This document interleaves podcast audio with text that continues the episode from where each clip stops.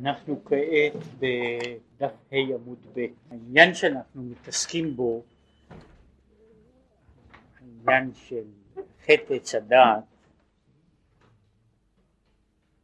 והשאלה שהייתה כאן, הן האדם היה כאחד ממנו לדעת טוב ורע. כן? והשאלה הראשונה שמסביב לה, שבה עסקנו, הייתה שאלה כזו, מדוע אם האדם היה כאחד ממנו לדעת טוב ורע, יוצא שעצם העניין הזה של ידיעת טוב ורע היא איננה השחתה. עובדה, הנה המלאכים כאחד ממנו, המלאכים גם כן יודעים טוב ורע. לא קורה למלאכים שום דבר. מדוע האדם כשאוכל מעץ הדעת הוא נידון, נידון למיתה? מה, מה העניין שהוא נידון למיתה על האכילה מעץ הדעת? אז אמרנו שבין השאר, מה שצריך לדקדק, לעיין בדבר, הוא בצד אחד שיש הבדל בין מקיף לפנימי ויש ידיעה בדרך מקיף וידיעה בדרך פנימי. זאת ידיעה בדרך מקיף היא ידיעה מחוצנת בעצם מהותה. חוץ מזה שהיא ידיעה בדרך, נגיע לעניין הזה של ידיעה בדרך מקיף, היא בעצמה היא לא מופנמת והיא לא מפנימה את עצמה. היא לא, אני יודע על דבר, אבל הדבר הזה, אני מחוצה לו, הוא מחוצה לי. אנחנו אה, איננו נוגעים, איננו מעורבים זה בזה, זהו צד אחד. יש בזה צד אחר, שהוא שייך, ששייך לעניין של המקיף, והוא בנקודה שהשגה בדרך מקיף היא השגה שאני יודע על מהות מסוימת, אני חש אותה, חש מהות מסוימת. מרגיש אותה, יודע אותה, אבל היא איננה, היא איננה נעשית, איננה מעורבת ומתערבת באישיות הפרטית שלי. אני, שהיא משפיעה, זאת אומרת היא נמצאת ברחוק, בהיקף, אבל איננה קיימת בתוך ההוויה, בתוך ההוויה שלי. ודיברנו על זה שיש בחינה שהוא יודע טוב ורע בבחינה של מקיף עליהם ולכן הוא איננו מושפע מתוכם פנימה. ודיברנו קצת על העניין של י"א הסממנים של הכתובות. והנה המקיף הוא גם דוחה את החיצונים כנראה בציור האילן שבפרדס, בספר פרדס רימונים של הרמ"ק, שבמקיפים ופנימיים, שמעמד ומצב הקליפות אחוריהם אל המקיף. שם בתוך, בתוך העניין הזה הוא מדבר גם שהקליפה איננה יכולה לנהוג מן ה... מבחינה מסוימת המקיף גם דוחה דוחה את העניין של, ה, של הקליפות ולעומת זאת הפנימי יש לו מקום של, של, שבו יש יניקה לקליפות. יש צד בבחינת המקיף שבו הקליפה איננה יכולה איננה יכולה להידבק. יש, יש צד מסוים בעניין הזה במהותו של, של המקיף שבו אה, יש, יש, יש צד שקשור לזה שהקליפות הן בעצמן שורשן באיזה אופן מבחינת המקיפים ולכן אין להם קשר עם העניין של המקיף. אבל יש צד אחר, הקליפה זקוקה לחיות פנימית. קליפה זקוקה לחיות פנימית ובמקום שיש הערה בדרך מקיף הקליפה איננה יכולה, איננה יכולה להיאחז. זאת אומרת, במובן הזה ההתייחסות, היחס, המהות של, ה, של, של הכוח של הרע, של, של כל, כל עניינו של הרע, הוא בזה שהוא יכול לבנות איזה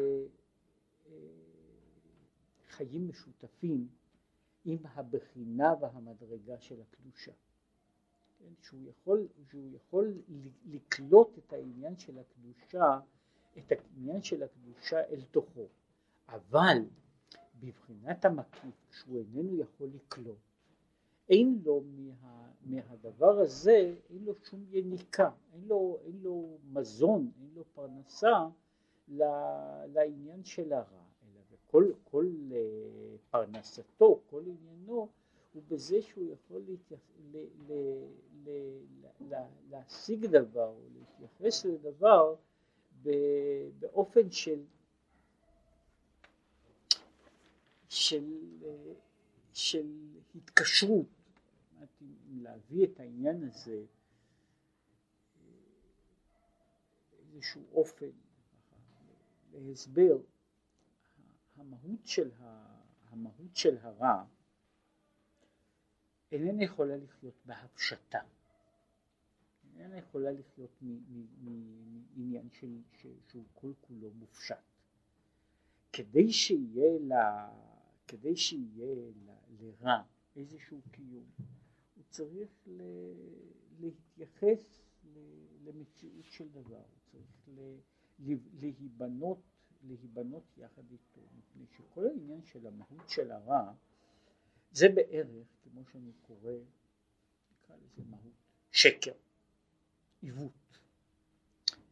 כדי שיהיה עיוות, אני צריך שיהיה לי נושא, שיהיה לי סובסטנציה שאני יכול לעוות אותה. כדי שיהיה שקר, אני צריך שתהיה סובסטנציה שאפשר איזשהו דבר שאני יכול לשקר, לשקר עליו. כשאין לי חומר, כשאין לי חומר לבנות ממנו, אני לא יכול לעשות לא עיוותים ולא שקרים.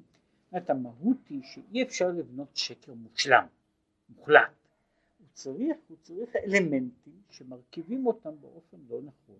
עכשיו ברגע שה, של כאילו דבר של שקר אין לו חומר להיאחז בו, אין לו דבר להיאחז בו, אז אין לו מקום, אין לו מקום ל, להמשיך את הקיום שלו, והוא נשאר אה, עומד מבחוץ, אה, מחוצן, מחוצן לגמרי.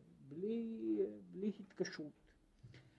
ולכן הוא אומר שיש צד שלא רק שה, שהמקיף איננו מושפע מן הקליפה, מן הרע, אלא שהוא גם באיזה צד הוא דוחה את הרע, מפני שהרע אין לו, אין לו קשר ל, לדבר, לדבר מהסוג הזה, הוא לא יכול להיאחז בו, הוא לא יכול להיאחז בו, הוא לא יכול לבנות לבנות בניין על גביו, אין לו, אין לו חומר כדי שהוא יכול, שהוא יכול להיבנות עליו. ולכן, מבחינה זו, המלאכים שיודעים טוב ורע בבחינת מקיף, קודם כל, הרע שבה, שבידיעה איננו פועל עליהם, משום שידיעתם היא בדרך מקיף. יתר על כן, האופן שבו הם יודעים את הדבר, איננו, איננו קושר, איננו יוצר, יוצר קשר אל, אל אותו דבר בעצמו. אם הייתי אומר את זה, זה דבר שאפשר לראות אותו קצת, ב, קצת בתוך, בתוך ההרגשה גם של, של האדם בעצמו.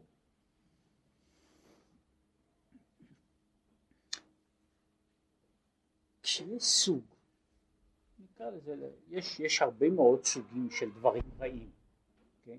כנראה לפחות לא פחות מאשר דברים טובים, אולי יותר, תיאורטית צריך להיות לא פחות. כן? יש, יש הרבה דברים, יש כמות גדולה מאוד של עבירות, מפורטות ולא מפורטות, מי שרוצה לקרוא רשימה קטנה, כן, יש, ב, ב, יש נוסח של, של של, שקוראים לו תפילה זכה ערב יום כיפור, אז שם יש רשימה ארוכה, והיא בוודאי לא ממצה את הכל, יש הווידוי הגדול של רבינו ניסים, יש בו גם כן, אומרת, אפילו אנשים שחוטאים ושחושבים שיש להם ניסיון, יכולים לגלות שם עבירות שהם לא מכירים, כן? אבל מה שאני רוצה לומר זה שבן אדם מסתכל על דברים, יש לנו, אפשר לראות שיש נושאים מסוימים שאין לי, לי יחס פנימי עליהם אין יחס פנימי עליהם. עושים, זה לא משנה, כל אחד יש לו את העבירות, כשם שיש עבירות שהוא נמשך עליהן, יש עבירות שהוא אינדיפרנטי. זאת אומרת שהוא יכול לדעת את כל הפרטים. כן? והידיעה הזו של הפרטים היא אה, לא רק שלא מוסיפה התקשרות, אלא היא לפעמים מוסיפה אה, יחס של ריחוק. אומרת, יש, יש סוג של התייחסות שקורא לזה, הוא חיצו, מחוצן, הוא אובייקטיבי, והוא תלוי בזה שאני בעצמי אין לי כאילו שום דבר מקביל בתוכי לעניין הזה. ולכן אה, אה, הדבר הוא במקרה, במקרה, במקרה הכי, זאת אומרת גם, גם אם שיש ידיעה קרובה, הידיעה הזו איננה, איננה, איננה עושה שום דבר, ואפשר לראות את החלק מסוים מן הדבר הוא שכל זמן שדבר מאורע, עניין, הוא לגמרי בגדר של אחר, זאת אומרת הוא לגמרי זר, היותו זר, אחר, שונה, גורמת לזה שאני יכול להשאיר אותו במהות זאת של האחר כל זמן שיהיה. כלומר, כל זמן שהעניין הזה הוא לגמרי, אין לו, אין לו שום תהודה. ברגע שיש איזושהי הרגשה שגם אני, אני מרגיש איזשהו קשר אל העניין הזה, באותה שעה הקשרים, מהות הקשרים נעשית אחרת לגמרי. אז אפשר, אפשר לראות את זה בכל מיני דברים, גם, ב, גם ב, ב, בהתייחסות, שיש התייחסות של רגש כלפי דברים. כשאני מסתכל על דבר שהוא בכלל לא, שהוא איננו דומה, לא דומה ולא דומה לדומה, לצורת אדם, למשל. אני, אני רואה, אני רואה שחותכים אותו, קוטעים אותו, עושים בתוכו משהו, מה לי ולא? מתי אני יכול להרגיש איזושהי הרגשה של, של, של יחס? ברגע שזהו משהו מהמין שלי, מהסוג שלי, ואז יש הרגשה שיכולה להיות הרגשה של רחמים, היא יכולה להיות הרגשה אחרת, היא יכולה במובן מסוים, וזה מדובר על, קשור גם בעניין של השכל ובעניין של השגת השכל, שיש דבר כזה שאפשר לראות אצל ילדים קטנים, שלפעמים אין להם חיסרון, וזה אפשר לראות, הרבה יותר בולט אצל מישהו שהוא מה שקוראים ילד פלא. שאפשר אז לראות את הבעיה, מה שקוראים לו, של חוסר בגרות אמוציונלי, שחלק ממנו הוא בהיעדר אפשרות לבנות אמפתיה. ואז מישהו כזה יכול לראות דברים הוא יכול להבין הכל, והם לא עושים שום רושם פנימי.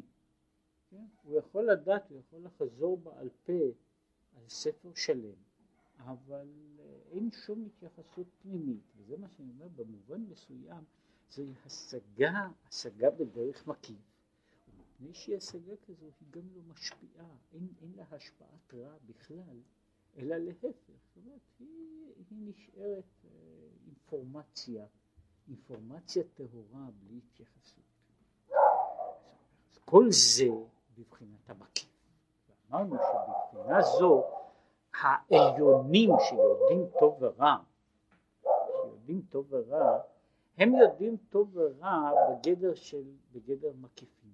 ומשום כך הם יכולים לדעת טוב ורע ושום דבר לא יקרה.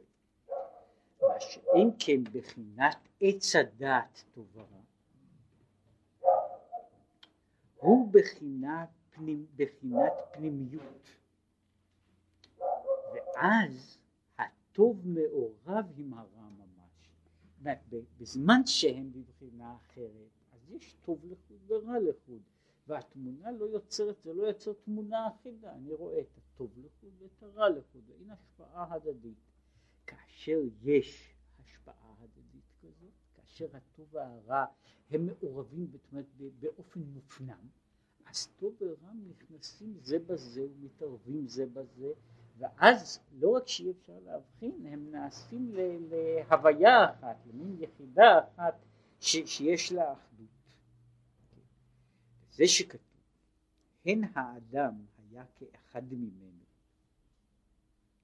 פירוש, שהוא היה גם כן כאחד ממנו, ומשמעו, כמו שבבחינת אחדות, דהיינו למעלה, ידוע טוב ורע.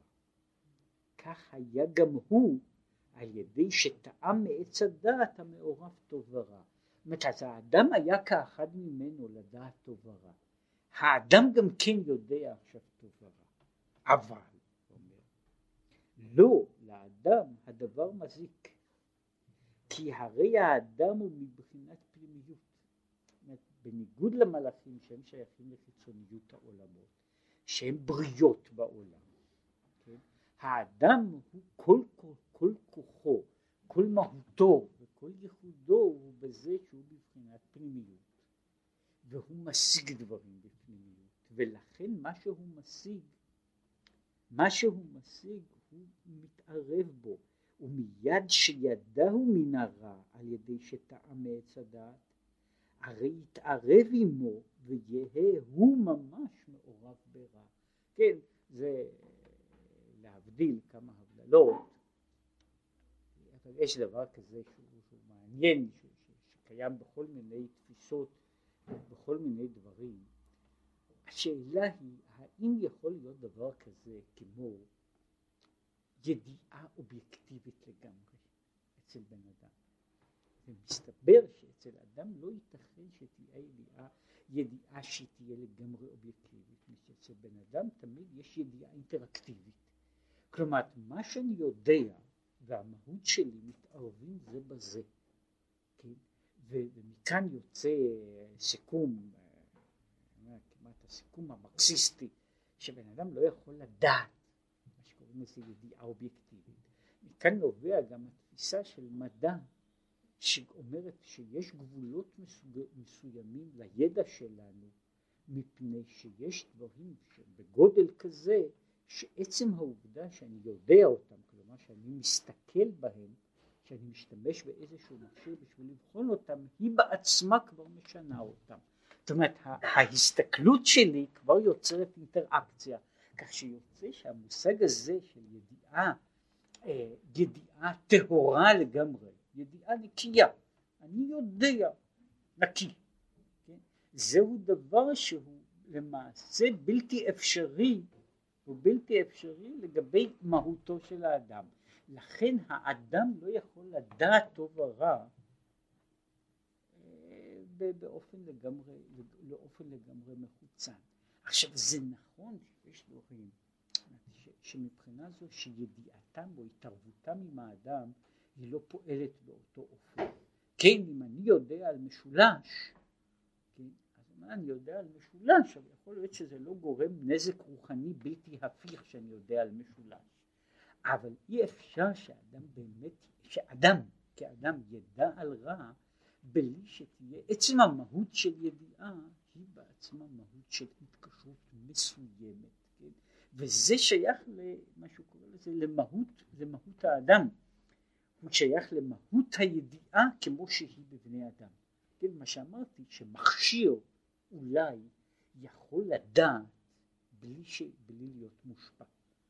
כן? אני יכול, אני יכול במכשיר לאחסן אינפורמציה בלי שהוא יהיה יותר צדיק או יותר רשע, בין שהוא מאחסן דברי תועבה או מאחסן דברי קדושה. המכשיר לא נעשה יותר, יותר נעשה אחר מזה. אבל אדם כשהוא מאחסן בתוכו איזשהו דבר, וזה לא משנה גם אם הוא עקרונית נגד, כן? הוא כבר לא יכול להיות, לא יכול להיות לגמרי כאילו ש, שלא היה דבר כזה. זאת אומרת, עצם העובדה שהוא, שהוא יודע, היא יוצרת קשר.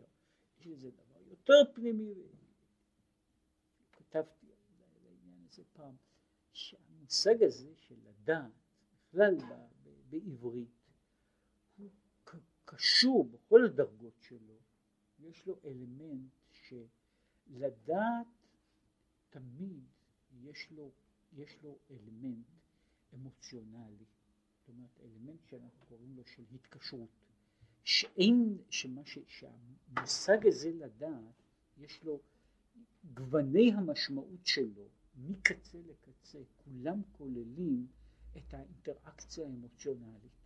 זאת אומרת שאי אפשר שלדעת תמיד פירושו אה, איזשהו יחס. עכשיו יש מקרים שבהם להפך האלמנט של הידיעה במובן האינטלקטואלי הוא כמעט לא קיים, כן? ומודגש להפך האלמנט של, ה, של, אה, של, של ההתקשרות, כן? באותה פרשה עצמה של עץ הדת יש גם וידע אדם את אשתו, כן? במשמעות הזו רק להראות כמה שזה, כמה שיש משמעות לא אינטלקטואלית למושג הזה, וכמו שיש פסוק מפורסם ש, שכנראה שזה הפירוש היחידי האפשרי שלו, שהשם אומר על אברהם כי ידעתיו למען אשר יצווה את בניו ואת ביתו אחריו, ידעתיו, כך אומר רש"י וכך למעשה כל המפרשים אומרים ידעתיו פירושו אהבתיו, כן? כשאני אומר שמישהו הוא מודעי, מודע שלי יש אותו דבר, יש עניין של התקשרות והתחברות שהיא קשורה בעצם המושג הזה של דת, ולכן הוא אומר, כאשר האדם יודע רע, הוא כבר לא יכול להיות, הוא לא יכול להיות כמו שהוא היה קודם, הרע נעשה חלק מן המהות שלו, כן? ולא משנה מה, מה ההתייחסות שיש לעניין הזה, אבל הוא נעשה חלק מסוים מן המהות שלו מפני שמהות הידיעה האנושית היא מהות של, כמו שאמרתי, של התאחדות. במקום בבתניה שהוא מעריך הרבה לדבר על המושג הזה של השכל והמושכל, שהוא מדבר על זה שהאדם שמשיג דבר הוא מקיף ומוקף בתוך הנושא שהוא עוסק בו. הוא נעשה, הוא נעשה למעשה, הוא נמצא בתוכו ומחוצה לו בזמן שהוא עוסק באיזה נושא. ומשום כך העניין הזה של לדעת לא כמו שהוא למעלה, שאף על פי שיודעים גם את הרע, מכל מקום מובדל הוא ומרוחק מן הטוב, ואין לו התקרבות, לפי שהוא בבחינת מקיף. ההוויות שלמעלה יודעות את הרע, אבל הן לא מושפעות ממנו, משום שעצם ההשגה שלהן בנויה בצורה אחרת, משום שעצם, עיקר השגתן היא באופן אחר, ולכן יכולות לא להיות מושפעות לדעת ולא להיות מושפעות. אבל האדם שהוא מבחינת פנימית, כשידע גם הוא מן הרע, אזי יתערב הוא גם הוא ממש עם הרע. כי בבחינת פנימיות אי אפשר להיות כל כך מובדל הרע. אומרת, בבחינה של השגה פנימית זה לא ככה שהאדם שיודע איננו מבחינות בין טוב לרע. זה לא אומר שאין הבחנה בין טוב אומר אבל ההבחנה הזו היא כבר לא הבחנה שאני מתעסק אובייקטיבית בדברים חיצוניים, אלא היא הבחנה, אני עכשיו מתעסק עם עצמי. וזה מה שהוא אומר, מה שקורה אז בבחינה, אז קשה מאוד להפריד את הרע, אלא מלחמה עצומה היא וכמו שהוא אומר הוא לאום מלאום יאמץ זהו שני גויים בבטנך כן? לאום מלאום יאמץ פעמים שזה גובר ופעמים שכנגדו גובר. כן? זהו העניין שברגע שה, שהרע נעשה זאת אומרת הוא זאת לא מלחמה עם חוץ זה לא הוויה של חוץ זו הוויה של פנים. וכשיש מלחמה המלחמה הזו היא הוויה ששני אלה הם נמצאים בבטנך. כן, הם נמצאים בפנים, זו, זו מלחמה, זו מלחמה פנימית, ולמלחמה הזו אין תוצאות מוחלטות ברורות, משום שנוסף למה שקורה, וזו בעיה אחרת, ש, שיש תערובת, יש טשטוש של טוב ורע. אבל גם כאשר אין טשטוש של הטוב והרע, כאשר הטוב והרע הם אה, לכאורה ברורים, כאשר הם ברורים, העובדה שאני יודע פירושה שאני קשור. שאני קשור פירושו של דבר, יש איזשהו מגע שאי אפשר, אני לא יכול לגמרי להיות, להיות מנותק מזה. למעשה, כמו שהוא מגדיר בתניא, מהו צדיק גמור? אז הוא מגדיר את זה. הצדיק גמור הוא האדם שיכול לנתק את עצמו באופן אמוציונלי לגמרי מן הרע. ואז הרע לא מהווה בשבילו לא פיתוי גדול ולא פיתוי קטן. וכשהוא שואל, אומר את זה ככה, שההבדל בין צדיק גמור לשאינו גמור הוא שצדיק גמור הוא מואס ברע ושונא רע בתכלית. מה שאין כן צדיק שאינו גמור. מדוע? מפני שהוא אומר שהעניין הזה של המואס ברע הוא, אני לא יכול, כשאני, כשאני מעורב בעצמי בתוך הדבר הזה, כשאני מעורב בעצמי בתוך הדבר, אני לא יכול לשנוא אותו שנאה גמורה בתכלית. כן? יש לי איזשהו חלק בתוכי שמקביל לזה. כן? והחלק הזה בתוכי הוא לא נותן לי את האפשרות לבנות ניתוק גמור ומוחלט מן האחר. מן האחר הזה שהוא הצד השני, הצד ההפוך של, של המציאות. רק הצדיק הגמור, שהוא חוויה נדירה מאוד, הוא זה שיכול לעבור, יכול לעבור את, ה, את העניין הזה ש, של, שהוא יכול להסתכל ברע בלי שום מעורבות נפשית, כן? בלי שום מעורבות, ולכן הוא יכול להיות לגמרי הוא מואס ברע מפני שהדבר הזה הוא לא, הוא אה, בסופו של דבר, כמו שאמרתי, במציאות שלנו, במציאות שלנו, אה, שיש דברים שאין לי שום קשר אליהם, שאין לי שום קשר אליהם, שאין לי שום קשר אמוציונלי, הם לא מגרים שום דבר בתוכי, אז הם יוצרים, או שהם יוצרים רגש, הם, זאת אומרת שהם זרים לגמרי, כן, ואני יודע שהם הצד שכנגד, או שהם יוצרים רגש של, של, של גועל.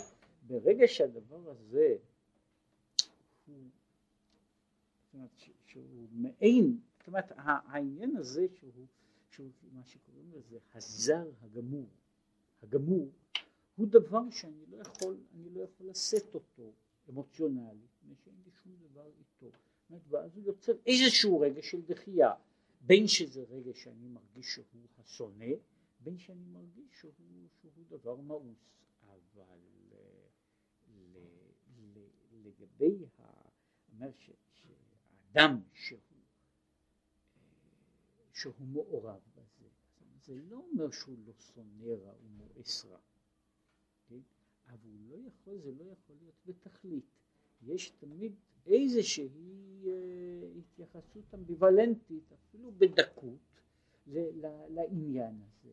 מבחינה זו זה שאומר שהצדיק, בצד זה הצדיק הגמור, כן, הוא יכול להיות, תיארו את העניין הזה, הוא יכול ללכת בכל מקום כן, ולהיות עם כל אדם בלי שהוא, בלי שהרע משפיע עליו השפעה, השפעה פנימית של, של, של מעורבות. זאת אומרת, הוא יכול, מפני שהוא יכול כאילו להבחין בזה, אה, שהוא, שהוא מתייחס לדבר אה, בצורה, בצורה אובייקטיבית לגמרי. זאת אומרת, שאני מתייחס, אה, שאני כאילו מתייחס, אני רואה, רואה בן אדם ש, שאני רואה איש, איש רע, שאני צריך להתייחס אל הרע. ושאני רואה אותו, זה בערך כמו שאני רואה שבן אדם ש, ש, ש, שמתנפלת עליו איזו חיה רעה. אה, אני לא צריך אז לחלק איפה הסימפטיות שלי, כן? לפעמים זה לא פשוט, כן? לפעמים זה לא פשוט, וזה מפני שיש מורכבות בתוך, בתוך היחסים, אבל יש דבר שאני, שאני רואה, אני רואה בן אדם עם חולי, כן? ולכן צדיק יכול ללכת בכל מקום, כן? ומה שאין כן צדיק שאינו גמור, לכן אמרו שבצדיק הגמור הרע איננו יכול לשלוט. אין לו נקודת, אין כאילו נקודת מגע. בצדיק שאינו גמור, יש, יש עניין של שליטה ושל מגע של רע. אומר האדם, הוא צריך להילחם מלחמה, מלחמה, מלחמה גדולה נגד העניין הזה של רע לא מפני שהוא מפני שהוא בהכרח מושחת אלא משום שהמלחמה הזו היא מלחמה עם הפנים לא מלחמה עם החוץ.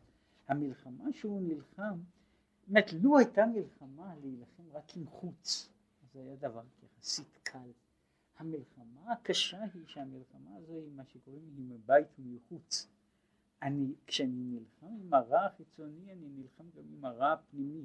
ולכן הוא אומר, זה לפעמים קורה, כמו שהוא אומר, כאשר מצאנו ראינו בנשמות ישראל מראש הדורות עד עתה, שהיו כמה עיתים משונים.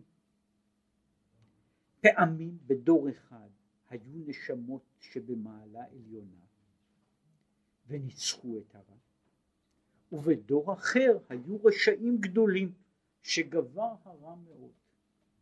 והיינו, כי כולם נמשכים מאדם הראשון, והיה בו גם כן שינויים אלו, פעמים גבר הוא, ופעמים גבר הרע עליו. למעשה אומר כל העולם הוא uh, הגדלה של אדם הראשון.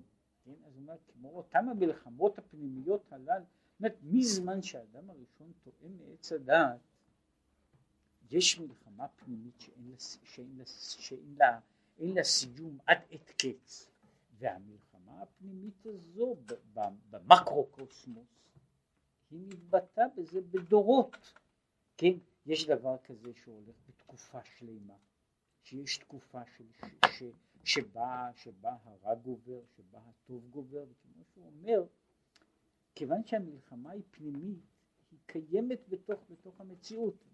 אי אפשר, עד ש, שהוא קורא לזה, ובילה המוות, ובילה, ובילה המוות לנצח, ואת רוח הטומאה יסיר מן הארץ, כן?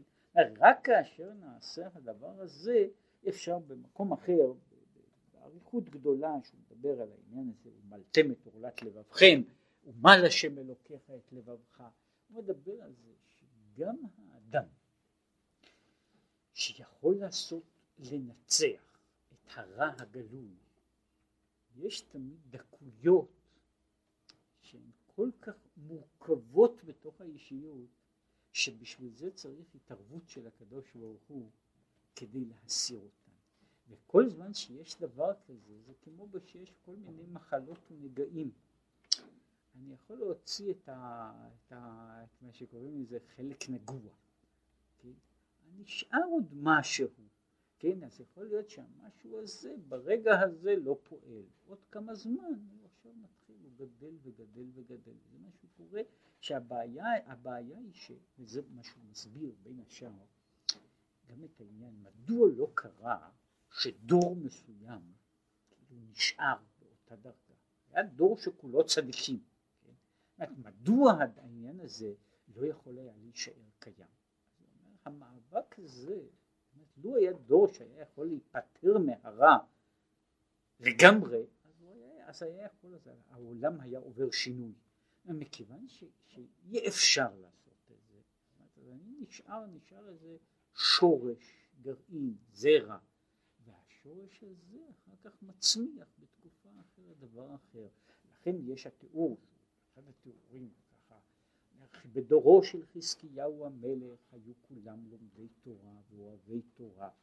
בדורו של חזקיהו המלך לא היה תינוק שלא היה בקיא בהלכות טומאה וטהרה. בדורו של חזקיהו המלך אז יש לנו ניסים שמתחוללים, ניסים גלויים שמתחוללים שם. והכל הולך כאילו כמו שאומר שם בגמרא שרצה הקדוש ברוך הוא לעשות את חזקיהו משיח. הנה, בנו של חזקיהו שהוא, אה, ש, שלפי הגמרא לפחות, הוא הנכד, הוא גם, לא רק שהוא בנו של חזקיהו, הוא גם נכדו של הנביא ישעיהו, כן, זאת אומרת, אז יש לו מה שקוראים לזה כל הייחוס שבעולם, בנו הוא, הוא המלך מנשה, כן, והמלך מנשה נחשב אחד, אחד האנשים ש, שיש להם, רושמים אותם, המלכים שאין להם חלק לעולם הבא, מאיפה זה מגיע, כן, האבא שלו לא לימד אותו, כן, לא חינכו אותו, לא גידלו אותו, מה היה לו, אז יש פה, העניין הזה, מה שנדבר, השורש הזה קיים בתוך המהות האנושית, הוא קיים בתוך המהות האנושית, ולכן גם דור שעושה שינוי בצד אחד, הוא לא, לא יכול, אגב, שהוא אומר, זה פועל גם בצד השני, כן? הפעולה הזו היא הרי לא רק אה, חד צדדית, חד כיוונית, כן? מפני שאותו קשר, אנחנו בדרך כלל, אה, הביטוי או הדבר הזה הוא לא כל כך אה, הוא לא כל כך תכוף וקיים, גם לדעת טוב יוצר סוג של? וגם בזה, מזה אי אפשר להיפטר. זאת אומרת, כמו שנדיר למצוא רשע גמור, צדיק גמור, זה גם לא כל כך מצוי למצוא מישהו שהוא רשע גמור מוחלט בכל דבר, כן? מאותה בחינה שהאיש יכול לעקור מתוכו את הטוב מכל וכל, שלא תהיה לו שום התקשרות ושום אמפתיה, הוא גם כן אדם נדיר. וכן, ומה שקורה זה אותו דבר, ההתערבות הזו, כן, של לדעת טוב, יוצר משהו בתוך האדם. וכשהוא יודע משהו כזה, אז הוא נעשה גם כן גרעין של דברים. ושוב מתחוללת אותה מלחמה, כמו שהוא אומר. עכשיו, וכל זה היה לפי שהוא בבחינת פנימיות. שוב הוא חוזר. כל זה, חטא עץ הדעת הוא שהאדם, האדם מתייחס לדברים בבחינה של פנימיות, הוא מפנים אותם. ומיד שידע מן הרע, נתערב עמו ממש. ואם כן הוא מלחמה קש, גדולה וקשה להפרידו מאוד. אלא עת כך ועת כך, כנזכר לב.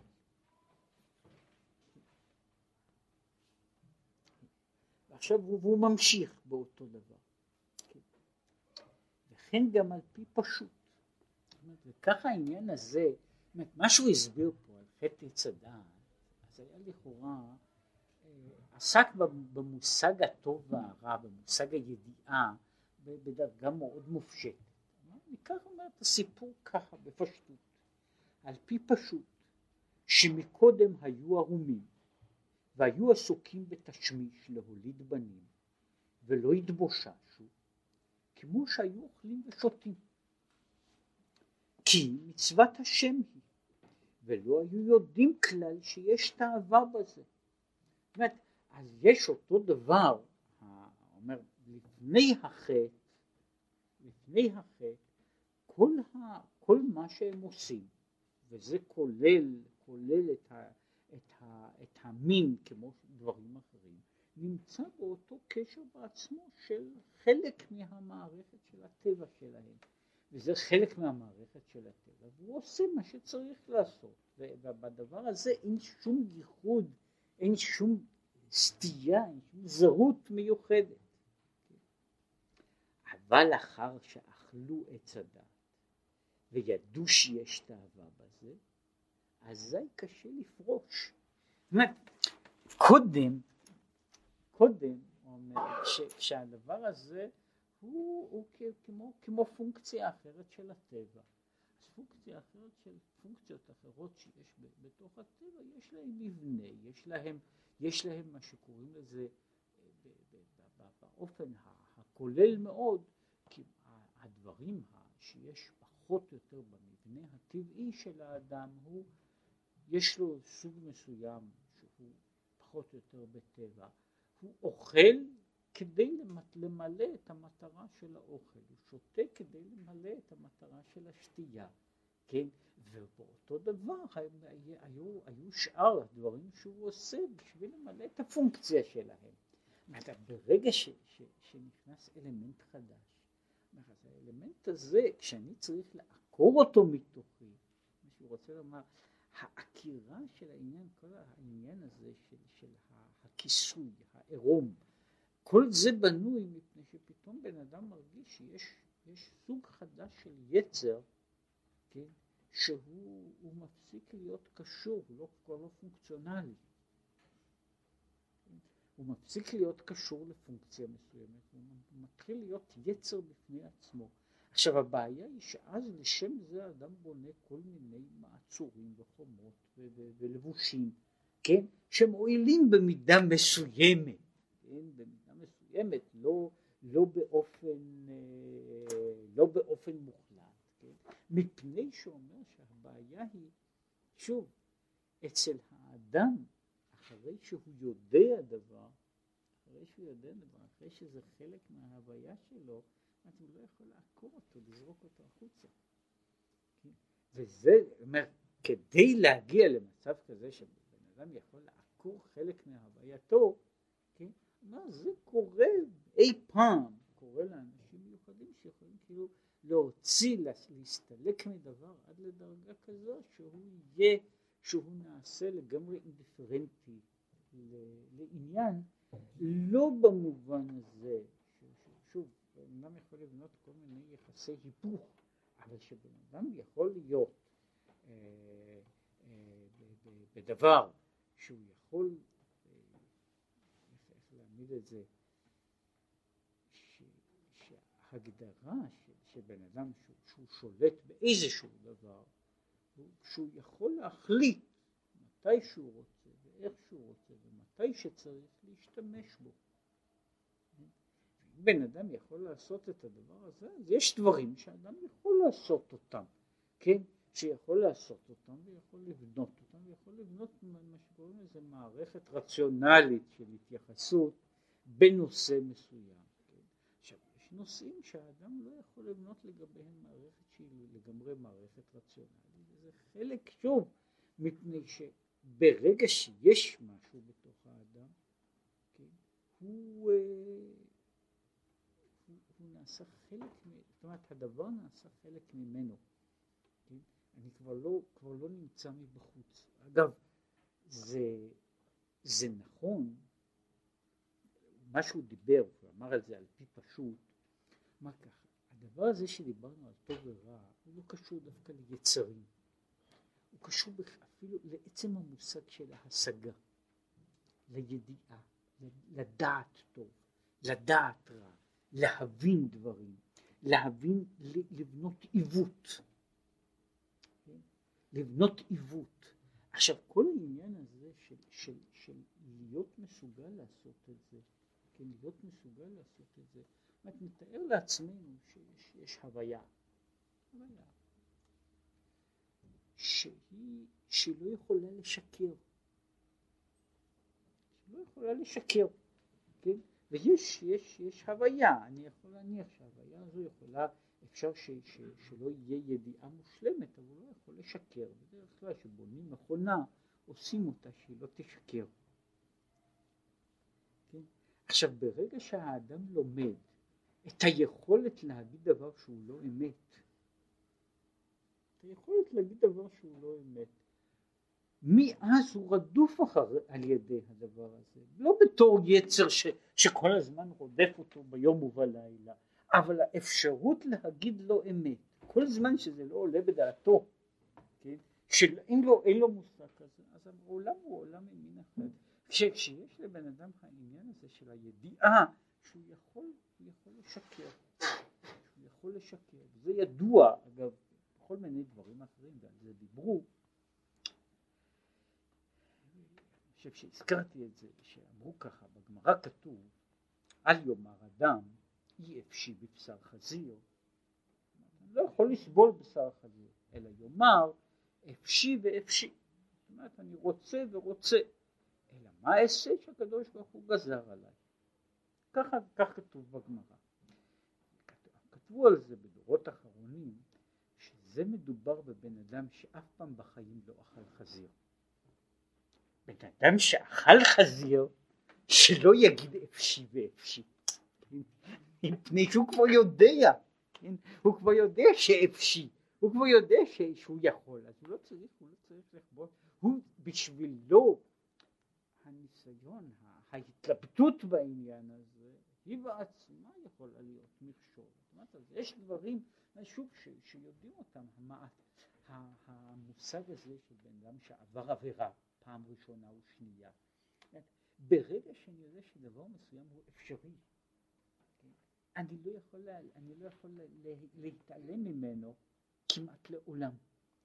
עכשיו הבעיה, המאבק, בכל, בכל הדברים האלה, זה מה שאומר, זה העניין הכללי, שברגע שנכנס גרעין של, של עיוות בתוך המהות האנושית, הוא איננו ניתן יותר להוצאה. מדוע? מפני שהאדם מתרכב עם הדברים שהוא, שהוא יודע אותם. הם נעשים באיזשהו אופן חלק מהמהות שלו. וברגע שהם נעשים חלק מהמהות שלו, זהו זה. זה כך, ככה, הוא, הוא מעכשיו צריך להתעסק עם עצמו. ולכן, לא רצה הקדוש ברוך הוא שיטעם האדם מעץ הדעת. כי לא הדבר מזיק כנזכר לעיל. זאת אומרת, ידיעת הרע היא בשביל האדם דבר שהוא לא יכול להיות, להיות חיצוני אליו, כן? ולכן הוא מזיק לו. כן? יש אה, אה, להבדיל, שיש יש דבר כזה, יש חומרים שהגוף שלנו למשל הוא אינדיפרנטי לגביהם.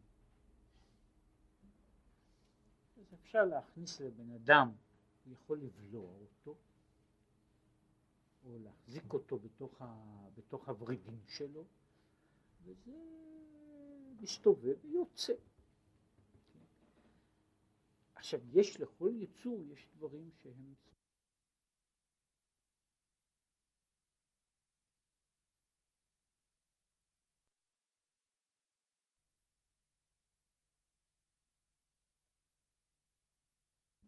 מה זה? לכן הוא אומר, הרע, דעת טוב ורע, היא לגבי המלאכים היא אינדיפרנטית. הוא יכול לדעת טוב ורע, כן? וזה לא, וזה לא משמעותי. בשביל האדם, בשביל האדם, זה, זה דבר, זה חומר מרעיל, על כל פנים חומר מסוכן. זה בערך כמו שלפעמים עשו כל מיני דברים כאלה. יש חיידקים ש, ש, שיכולים להזיק לפרות, כן? ולא מזיקים לבני אדם. אה, אה, שהיה בזמנו, היו טוענים בלשון הרע, שזה, שזה קורה תמיד לפני פסח בקיבוצים, שפורצת מחלת הפה והטלפיים, כן? אבל הייתה מחלת הפה והטלפיים, זו מחלה שפוגעת בבהמות כן? אבל אנשים מעבירים אותה, כן? אז בן אדם יכול להיות כאילו נגוע, מלא ב, ב, ב, ב, ב, במחולל המחלה, ושום דבר אז יש למחולל מחלה, לא קורה לו לא דבר, לא בפה ולא בטלפיים, כן? עכשיו, כשהוא נוגע בפרה, זה דבר ש, ש, שהורג אותה, כן? עכשיו, יש לנו דבר כזה שלדעת טוב ורע, בשביל המלאך, זה, זה זר. בשביל האדם זה סכנת נפשות. כן, עכשיו, אחרי, ולכן הוא אומר, לכן לא רצה הקדוש ברוך הוא שיטעם האדם מעץ הדעת, והיה רוצה שלא ידע ממציאות הרע כלל, ויהיה כולו קדוש, ולא רצה להכניסו במלחמה העצומה הזאת. מעכשיו הוא נכנס בתוך מלחמה, בתוך מלחמה נוראה, שזו שאלה מי יגבר על מי. כן, האדם יגבר, המחלה תגבר, כן, וזה עכשיו שזה נכנס בתוכי והדביק אותי, אז זה כבר עכשיו יש כבר שאלה של, של, של עליות וירידות.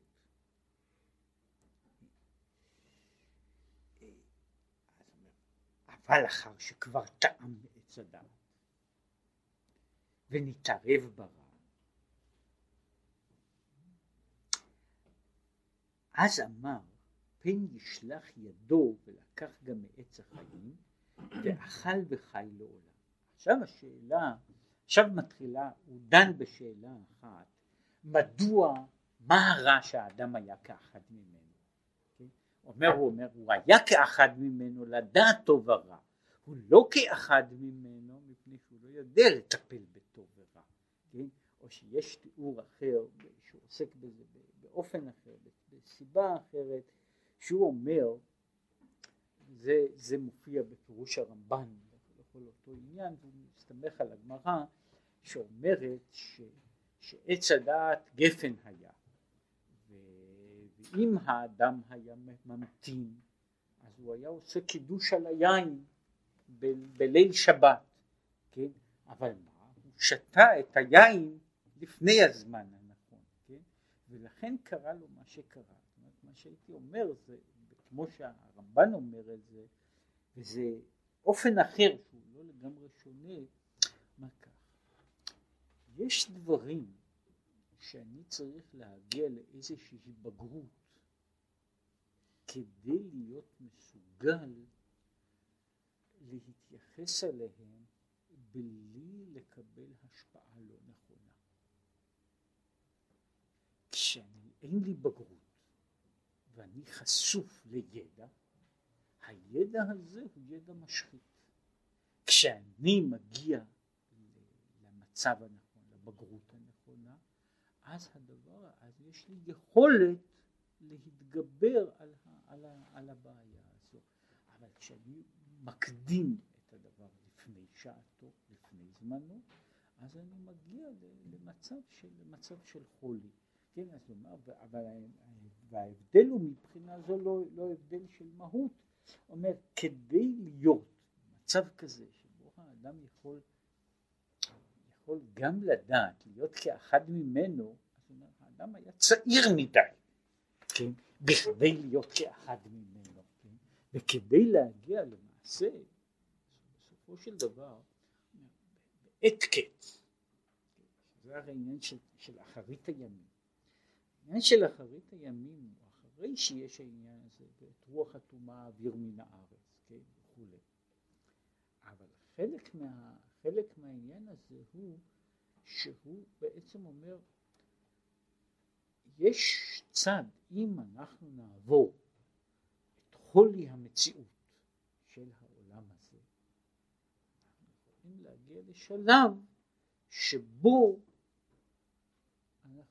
נוכל להיות במדרגה שהרע כבר לא, יה, לא, לא, יגרום, לא יגרום נזקים, ואז הוא יכול להיות כאילו בתוך, בתוך המציאות, של, בתוך המציאות, או לא בתוך המציאות, אבל הוא נמצא במצב כזה, האדם עבר את השלב הזה של, של, של לדעת טוב ורע. אבל אנחנו נמצאים בתוך עיצומה של המלחמה. הקדוש ברוך הוא רצה לעולם, או כמו שאמרתי, כמו שאומר הרמב"ן, לזמן מסוים, לחסוך מן האדם את המאבק הפנימי שמאז הוא לא יכול לפתור אותו. הוא רצה לחסוך מן האדם את המאבק של, שיש בין טוב לרע, שהוא אה, לא, לא, יוכל, אה, לא, לא יוכל לצאת ממנו. עכשיו, זו הייתה שאלה ראשונה. השאלה השנייה הייתה, אומר, שהוא הרי שאל, אומר, טוב, בסדר, אכל מעץ הדעת, לא, בס... לא, לא עשה כמו שצריך לעשות, אכל מעץ החיים ואכל וחי לעולם. אם עץ הדעת הוא עץ המוות, באיזה מובן? ויש תרופה לזה, אז שיאכל מעץ החיים, כן? למה מה הקדוש ברוך הוא לא רוצה לתת לו שיאכל מעץ החיים, כן? ואדרבה, שיאכל ושיחיה לעולם? שיחיה לעולם. אז אומר, אז אמר, אז אמר פן ישלח ידו ולקח גם מעץ החיים. פירוש. שחשש עוד מאוד מעתה שכבר נתערב ברע אז אם לקח גם מעץ החיים, ששורשו מבחינה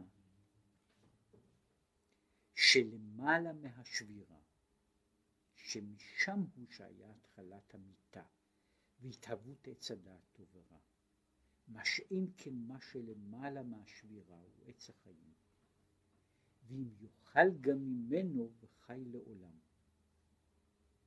פירוש, כי הרי באמת בבחינה זו נאמר אם צדקת מה תיתן לו ורבו פשעיך מה תעשה לו. אם האדם היה יכול להגיע אל מעבר למדרגתו, עוד מדרגה אחת, שהיא מדרגת עץ החיים, שהיא אומר המדרגה הזו, שיש מדרגה שבה, שנמצאת לפני היות טוב ורע. שבשבילה הרע והטוב הם שניהם הוויות. כן? בבחינה זו שאם צדקת מה תיתן לו, אם רבו פשעיך מה פעלת בו, ואז יש, יש מדרגה שכאילו האדם עולה אל מעבר, אל מעבר לנקודת המשפט. יש עולם שבו יש משפט. שבו יש הטוב והרע קיימים בו שהם משמעותיים, אם, אבל יש עולם שלגביו הטוב והרע הם אה, נעשים חסרי, חסרי, אה, חסרי משמעות. בתוך עולם גבוה כל כך, שם הטוב והרע הם, אה, הם שניהם דברים. הם דברים. ויש משהו, יש מעל ומעבר לשבירה שבה שבא לפני, לפני היות הרע, לפני היות המוות, לפני היות הפגם, כן? יש עולם כזה שבו כל הדברים, הקטן והגדול, הטוב והרע, הם כולם כאחד שווים. ובתוך העולם הזה, שם הרע אין לו משמעות. כמו שלטוב אין משמעות, לרע אין משמעות, יש מה שקוראים לזה עולם שנמצא מעבר לתחומים של גבולות, גבולות, גבולות הטוב והרע.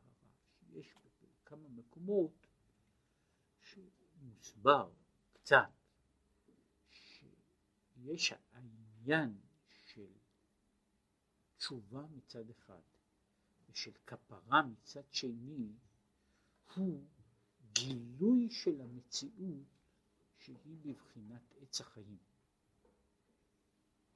זאת אומרת שיש כאילו גבול בתוך המציאות של העולם הזה שהייתה צריכה להיות, כמו שהוא כותב, אה, רשע, תמוטט רשע רעה. הרע הוא בעצמו השורש של המוות. השטן, יצר הרע ומלאך המוות הם אישיות אחת. וכשאני נאחז בו, אני נאחז בו, אז המוות והרע והעונש הם כולם, הם כולם דבר אחד. מבחינה זו הרע היה צריך להביא למוות, לכיליון בלתי נמנע, בכל דרגה שהוא נמצא בה. כן? אלא שיש דבר כזה, המושג הזה של תשובה הוא המעבר בעצם אל מעבר לגבולות שבהם יש חוק. בן אדם עובר אל נקודה שהיא מעבר ל, ל, לעולם שלנו, וזהו העניין הזה של תשובה. וככל שהחטא עמוק יותר, כך העניין של התשובה שבאה לתקן אותו, היא כאילו אני בא לעולם שבו, כמו שדיברנו פעם אחרת על מה שקורא לזה העולם של העתיד, שהמעלה ומעלה, שהחוק איננו קיים. אני מגיע לעולם שבו אפשר לכתוב מחדש את, את, את ההיסטוריה. עולם שבו אפשר לכתוב מחדש את כל, את כל ההוויה ואת כל המציאות. וזהו העולם של תשובה, העולם הזה שבו בן אדם כאילו כותב מחדש את החיים שלו. הוא כותב את החיים שלו מחדש, אני חייתי כך וכך. אני מגיע לעולם של התשובה, ואז אני מגיע לעולם, אני כותב את זה מחדש, אני משכתב את, את מהות, כל המהות של החיים שלי, לא רק את, ה, את ההווה והעתיד, אלא כמו שהוא אומר, שמי שעושה תשובה גמורה, הזדונות נעשו לו כזכויות. מה זאת אומרת זדונות? הוא יכול לכתוב מחדש כאילו, כן, ובכל מקום שהיה, זה כמו שנותנים לבן אדם את האפשרות לגשת למסמך ישן, כן, ולכתוב, לכתוב לעצמו את הציונים, כן, לכתוב לעצמו את ההיסטוריה, כן, עכשיו הוא אומר, זה עניין של תשובה, וזה בצד אחר, זה העניין של יום כיפור, כן, ומהצד הזה זה מה שאומרים שיום הכיפורים הוא יום שלא נמנה בימי שנה, הוא לא יום בתוך הזמן? מדוע? מפני שכל המהות של יום הכיפורים היא התגלות של מה שנמצא מעבר למדרגה של העולם הזה, שלכן יכול להיות ששם כאילו כל מה שהיה נמחק, כל מה שהיה נמחק, משתנה, מקבל צורה אחרת. וזוהי הבחינה של מה שהוא קורא לזה של, של עץ החיים. אם האדם הרוטה יכול להגיע פרמננטית למגע במדרגה הזו שבה הרע והטוב הם לא, הם לא, לא משנים אז מה שאומר זה אז הרע נשאר קיים הרע לא נאבד אלא הוא נשאר קיים מפני הוא רק לא חשוב יותר מה שהוא אומר זה במקום אחד, יש דבר, דבר כזה שהוא קשור לאותו עניין. אנחנו אומרים, יש כלל, שאין דבר העומד בפני התשובה, שמבחינה זו במהות אין חטא שאדם איננו יכול לעשות תשובה אין עבר שאדם איננו יכול אה, לשנות אותו. בכל דרגה, בכל מדרגה, בכל עניין של, של, של הוויה, ולא משנה באיזה אורך. זה, זה עניין בכלל. עכשיו, יש תמיד כאילו הרגשה, זה לא, זה לא הוגן, כן? אדם היה רשע כל ימיו, כן? אחר כך עשה תשובה, עשה תשובה באחרונה, אז עכשיו הוא כאילו משנה, משכתב את כל העניין הזה משכתב את כל העניין הזה מחדש. אלא מה? זה כבר דיברו על, על הצד הזה. בן אדם שהיה רשע כל ימיו, ואחר כך כמו שקורה, העבירות, היצר הרע עוזב אותו, לא להפך. גם כשהוא עושה תשובה, כשהוא עושה תשובה, אז כמו שיש חלישות היצר אצלו, חלישות היצר הרע, גם התשובה היא הרבה פעמים לאותו אופי. כן? היא מין תשובה כזו שהיא לא יכולה לעשות שינוי. זאת אומרת, יש, יש כאילו הבעיה הזו של שלח ידו ואכל מעץ החיים, היא עומדת באותו, באותה מדרגה, שיש כאילו דברים שהמציאות סוגרת, הקרובים, החרב המתהפכת, סוגרת מן האדם את הדרך הזו כאילו ללכת ולשוב ולכן מה שאמרו שהאומר אכתב ואשוב אכתב ואשוב שהוא בעצם מנסה לעשות בדיוק את הדבר הזה. מה טוב אני חוטא אחר כך נעשה תשובה גדולה. נמחוק את העניין הזה נעשה עוד מצווה בזה. אחר כך נעשה עוד פעם עבירה ואחר כך עוד פעם מצווה. עכשיו תיאורטית תיאורטית שום דבר איננו עומד בפני התשובה, אז בעצם לא, חשוב, גם, גם אם זה לא יפה להגיד איך כתב השוב, אז זה לא היה צריך להפריע לבן אדם לשוב, ובאמת כתוב בספרים, שגם מי שאומר איך כתב השוב, הוא יכול לעשות תשובה. כאן יש הדבר הזה שאין מספיקים בידו לעשות תשובה. כן? כאן מה שמגיע, הייתי קורא לזה להט החרב המתהפכת, שלא נותן לבן אדם כזה לעשות תשובה. כן? תיאורטית הייתה לו דרך, מה שקורא לזה, אותה דרך שיש, שהוא קורא לו פה, ששלח ידו ואכל מעץ החיים, היא קיימת כלכאורה גם במציאות שלנו, בין הרע והטוב. ויש מכשול שנמצא במציאות, הקרובים ששומרים, שלא נותנים שהדבר הזה יתקיים. זאת אומרת, יש דבר, זה נעשה, יש, יש סוג של דבר שמונע מן האדם הזה שאומר הכתב שוב, כן? שמונע ממנו לעשות תשובה. זהו הדבר שהוא עושה שרשעים אפילו על פתחו של גיהנום אינם חוזרים בתשובה. אז מה, מה יש שם? אומרת, יש דבר, יש דבר שלכאורה הוא היה צריך לראות את פתחו של גיהנום ולעשות תשובה. יש משהו שהוא לא מונע ממנו לעשות את התשובה. מה שהוא אומר פה, שזהו חלק, בחלק הזה שהוא יסביר אותו, הגזרה של, שמונעת לשלוח יד לעץ החיים, כן, ולהשיג את הכאילו את התרופה למחלה, שכמו שהוא אומר, זה התמצית של מה שהוא רוצה להגיד, אומר, עץ החיים לא מרפא את המחלה של עץ הדעת. הוא רק מונע את התוצאות שלה. העניין הזה, זאת אומרת, על ידי זה אני, הרע נשאר קיים. הרע נשאר קיים. הרע, העולם איננו מגיע לידי תיקון.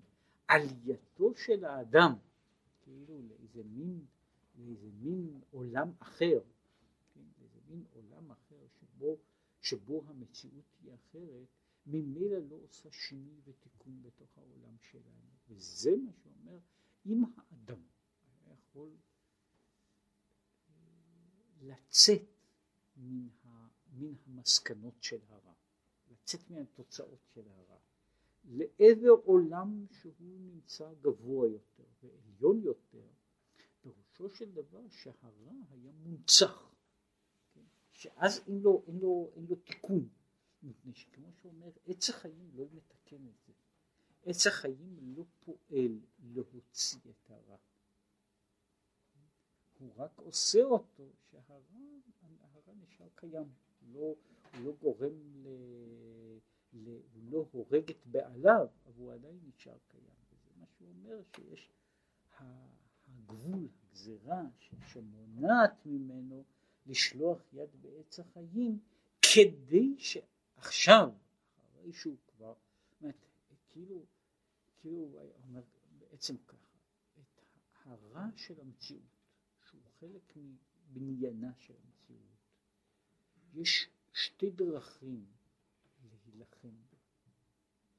הדרך האחת היא על ידי שמחניקים אותו. אני מבודד אותו. אני לא יוצר, אני מנסה לא לבנות מגע איתו. וככל שהוא מבודד יותר, הוא מחניק את עצמו יותר. וזו הבחינה, זו בריאת האדם בגן עדן, עם כל זה, שאז עץ הדעת כאילו עומד נמצא לבדו. יש שלב אחר שהוא הרבה יותר מסובך, וזה אחרי ש, שה, שעץ הדעת, אחרי שהרע נכנס לתוך המערכת. אז יש כבר דרך אחרת של עבודה שהיא צריכה להיות כדי להוציא אותו, כדי לתקן אותו, כאשר הקלקול נעשה, נעשה קלקול פנימי. החלוקה הזאת במהותה היא שאומר בסופו של דבר התכלית צריכה להיות ובילה המוות לנצח. את רוח הטומאה אוויר מן הארץ. לו אדם לא היה חוטא, אז רוח הטומאה הייתה עוברת מן הארץ על ידי מחנק. עכשיו שהאדם חטא, המהלך הזה להעביר את רוח הטומאה מן הארץ הוא מורכב יותר, מסובך יותר, ממושך יותר, בלי פתרונות פשוטים כמו שהיו קודם, אבל הוא עדיין ניתן, זאת בצד הזה הוא ניתן לנו, אה, לא, כמו שהוא מראה, מעמיד את זה, יכולנו למלא את התפקיד של האדם לעובדה ולשומרה בצורה יותר נוחה. כן? זה, אה, יש תיאור של דבר כזה. כשיש גדר, כשיש גדר, אה, גדר מושלמת מסביב לגן, והחיות, החיות הרעות נמצאות בחוץ, ואני צריך לשמור שהגדר תהיה בסדר, שהחיות לא ייכנסו, זהו סוג אחד של עבודה. יש דבר אחר שאני צריך לשמור על הגן, לעבוד ולשמור על הגן אחרי שפרצתי את הגדר והחיות נכנסו פנימה, כן? כשאני צריך עכשיו להילחם עם החיות בפנים ובחוץ, יש לי עבודה ממין אחר, אבל מכיוון שזהו התפקיד שלי, זהו התפקיד שלי, אמרת, אז אם נותנים לי דרך לברוח, לברוח מן התוצאות, כן? אז מה, מה, מה יקרה בסך הכל לגן, כן? ולכן אומר לך, לאדם לא ניתנה הדרך לצאת מן האחריות, לצאת מן הגן הזה, אלא הוא צריך עכשיו להישאר, כן? הוא צריך להישאר ולחשוב, לנסות לזרוק החוצה את כל, כל הדברים האלה שהוא הכניס פנימה, ואז לעשות את העניין הזה שהוא עשה, היה צריך לעשות מההתחלה.